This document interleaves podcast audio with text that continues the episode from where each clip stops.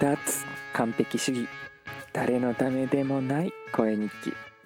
どうもお相手はこじらせアラサーボーイ市川誠です。友達とおしゃべりするような感覚で話してるよ。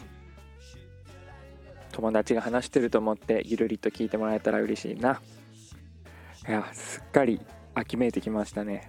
昨日今日と風が強くて一昨日ぐらいからかな。なんか気持ち。いい、うん、紅葉とかもねあのうちの周りあんまないけどちょっと出かけると見えたりして綺麗でいいな。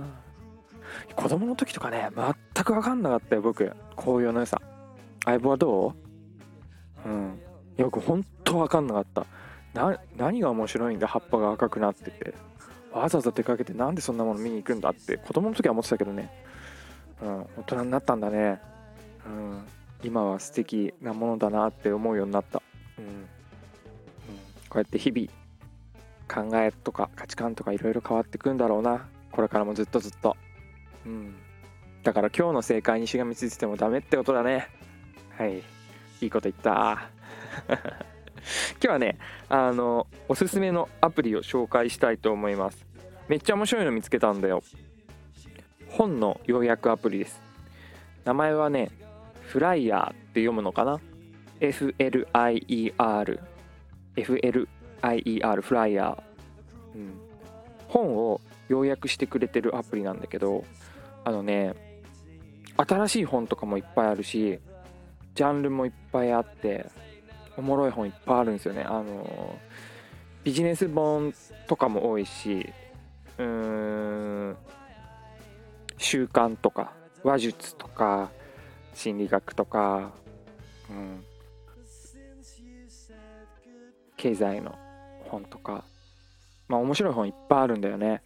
テック系の本とか、うん、でそれがねえー、っと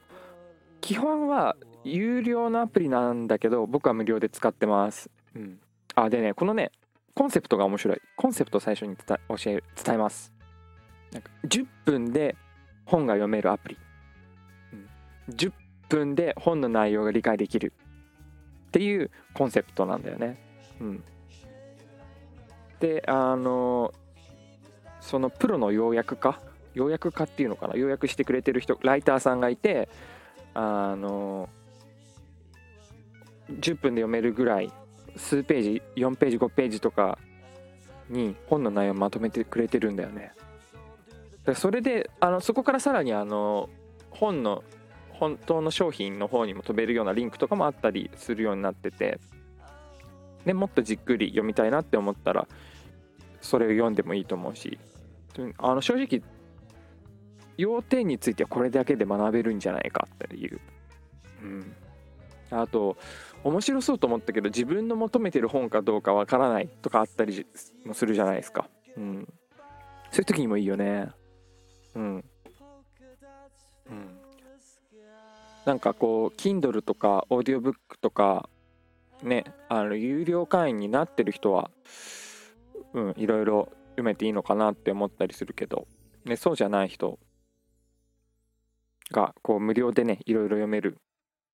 のいいなと思ってまああとそもそもねあの Kindle とか有料で使ってたとしても10分で読めちゃうわけだから。10分で情報インプットできるっていうのはね、いいことだよね。例えばさ、なんだろう。一つのトピックについても、何冊かの本、何人かの著者の本を読んだ方がいいってあるじゃないですか。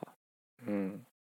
例えば、自己肯定感を上げたりみたいな時に、ストレスマネジメント系の本を読むという時にさ、あの、一冊の本に頼るんじゃなくていろんな本を読んでみるとなんかあそういうことかってちょっと俯瞰して見えてくることがあったりすると思うんだよね。それで自分に合ったものを取り込めばいいと思うし、うん、自分に合わないのを無理する必要もないしね。うん、でより言いたいこともああの本で言ってたのこういうことだったんだちょっと勘違いしてたみたいなのもね見えてきたりするからこう複数の本を読む複数の本に書いてある情報をインプットするっていうのはさあの同じトピックでもね同じベクトルの本でもいいいいことだからさ。でそれがあの手軽にできるよね。1冊10分で情報インプットできたら。うん。でここまでがねそのフライヤーっていうアプリの紹介なんだけどここからさらに僕はねどんな使い方をしてるかっていう裏技、うん、こうやって今ポッドキャストだったりでこの配信を聞いてくれてる人はさあの耳耳を使ってね情報を取り入れるっていうことに対してポジティブに考えてる人というか有効に使おうっていう人が多いと思うんだけどさこの要約アプリもあの音声音声再生することができるんだよね。っていうのがあのアプリの機能としてじゃなくて僕の場合は iPhone の機能としてなんだけどうん。あの Android でもできるんじゃないかな。あの詳しくはググってみてくださいっていう感じですが。うん。あのね設定のところからね iPhone の場合だとね